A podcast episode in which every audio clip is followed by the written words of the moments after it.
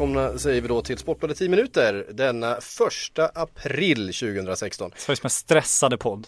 Ja, det får man väl säga. Eh, du är nyhetschef idag Patrik. Ja. Eh, hur har det varit denna, Eh, denna eh, falska och hemska dag ja som jag, första april jag måste ju, jag kan ju hävda att jag gått på Sveriges hårdaste blåsning helt enkelt. När chefen mässade igår vid halv tolv tiden någon gång och du, fan svin mycket imorgon, kan du vara nyhetschef?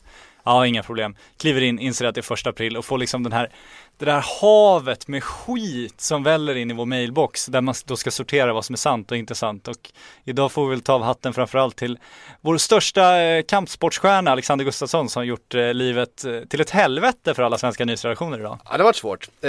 Det var ju nämligen så att Alexander Gustafsson på Instagram och Facebook helt enkelt meddelade att han lägger av.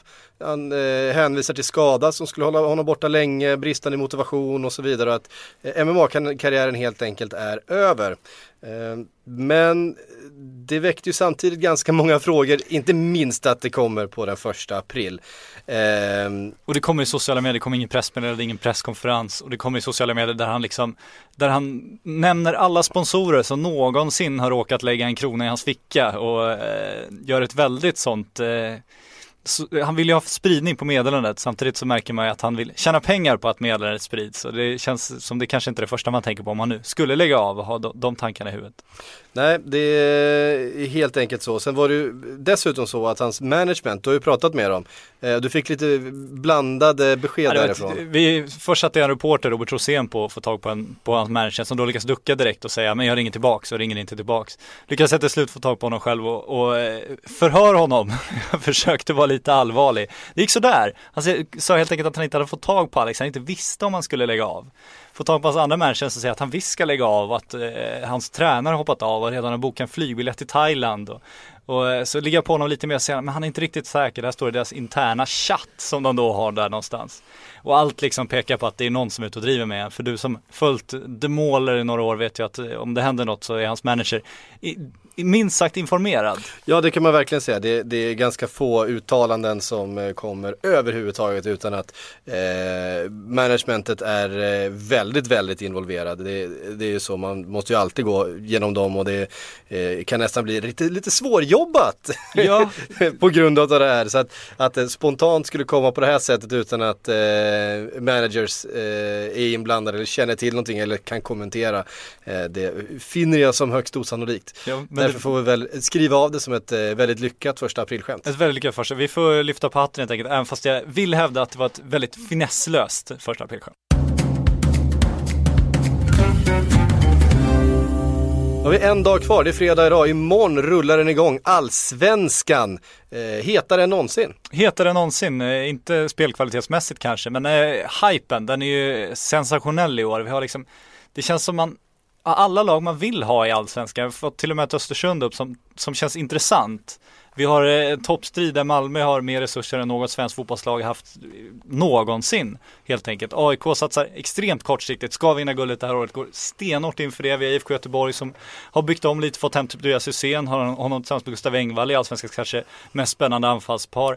Vi har ett Örebro som jag eh, tänker gå ut och varna stenhårt för. Jag tror extremt mycket på Astrid Ajdarevic i år. Jag tror väldigt mycket på Örebro om de kan hålla sig skadefria. De har en, en spets som många har glömt bort. Vi har ett Norrköping som ska försvara guldet. Vi har ett Hammarby som kommer försöka sätta publikrekord. Vi har ett Djurgården där en Bosse Andersson gått ut i en fullständig hybris och hållit ett tal till nationen idag i en nyköpt kavaj. Så att det, det finns allting den här gången. Ja, det är fantastiskt och vi, vi älskar ju det här. Det är, jag, jag brukar säga så här till någon som inte riktigt har kollat allsvenskan.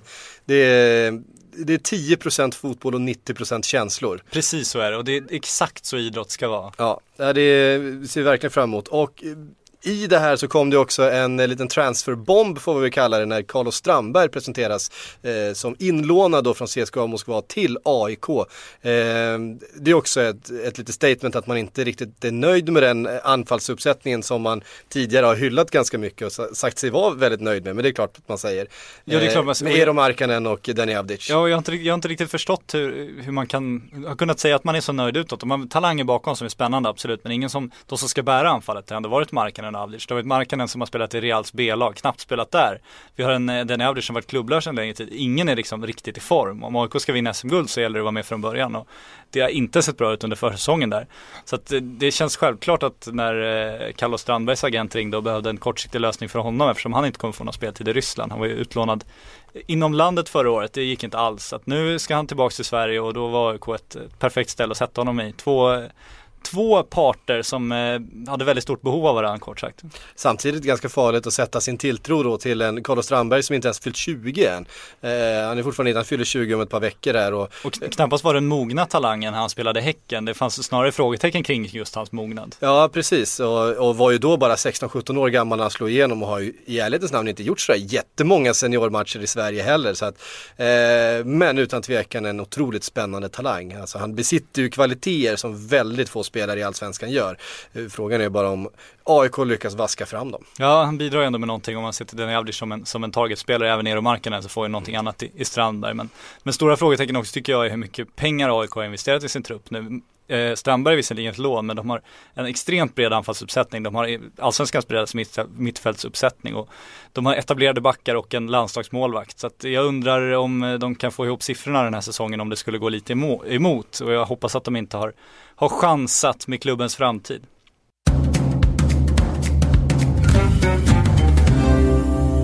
Ja, det våras för svensk fotboll samtidigt som eh, den isarna svenska... Isarna smälter! Isarna smälter och den svenska hockeyn eh, håller på att skriva sitt bokslut för den här säsongen.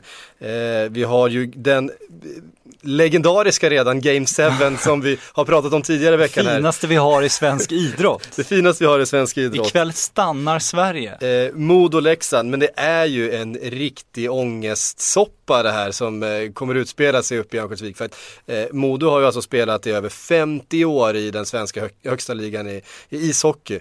Eh, och det vore ju en... De är ju svensk ishockey, så är det ju fortfarande. Ja, Skellefteå är ju svensk modern ishockey, men det är Modo som är svensk ishockey. Ehm, och ja, men med den plantskolan skolan som det har varit, alla Precis. stjärnor som kommer därifrån eh, och den institutionen som det är. Eh, och ikväll så kan man alltså åka ur SHL mot alla odds.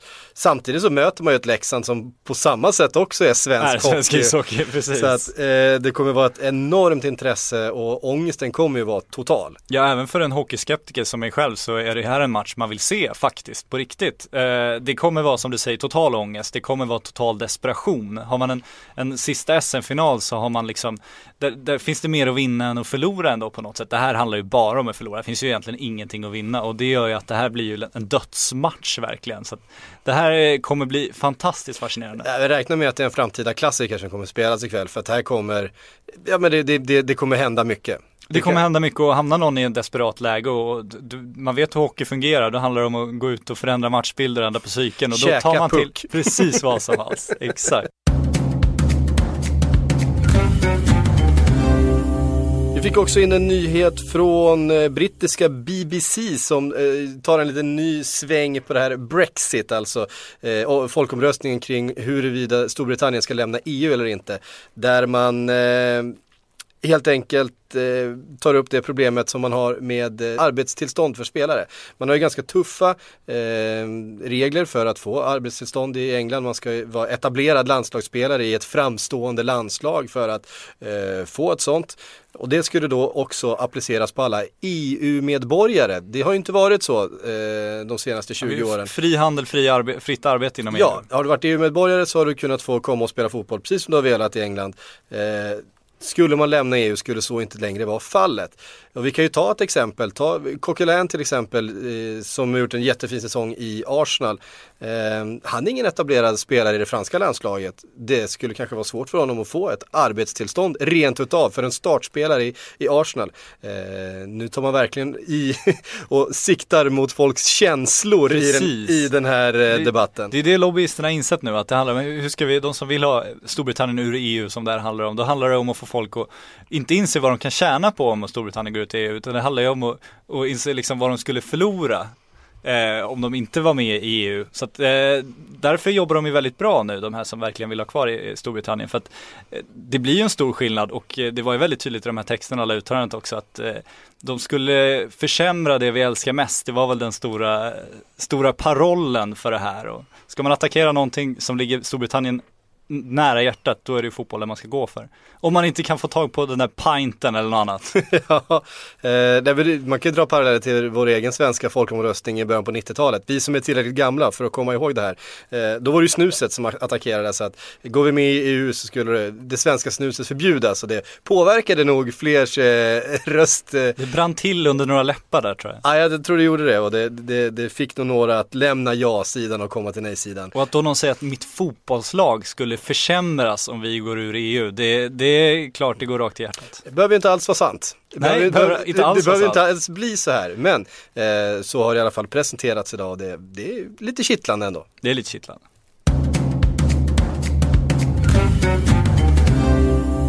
Vi avrundar med en liten eh, titt framåt vad som händer ikväll. Vi har ju redan pratat om Modo-Leksand, ångestmötet, men också en finalrepris som ska dra igång semifinalen i eh, SHL-slutspelet.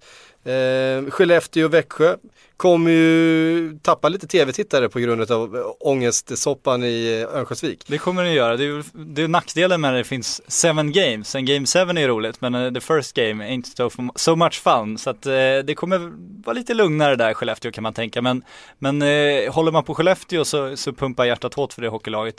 Den bygden vet jag av erfarenhet, den är helt sanslös galen i det laget och de har ju fått med sig ett antal medgångssupportrar nu också så att tåget ska rulla och det är revansch som ska utkrävas så jag, jag har gjort min research och äh, min kära kollega Hans Abrahamsson, vår hockey Nestor vid sidan av Thomas Ros, men kanske lite mer fötterna på jorden. Eh, han eh, tippar också en, en tight match, 4-3 till Skellefteå. Så det finns alla anledning att, att spana även på SHL-hockey, inte bara följa Meka Hockey Race som det ju så vackert heter. Eh, och så ser vi så, såklart fram eh, helgen och all, allsvensk fotboll som rullar igång. Eh, kulan i luften. Kulan i luften, solen skiner, nu är det vår. Nu är det vår och vi hörs på måndag igen.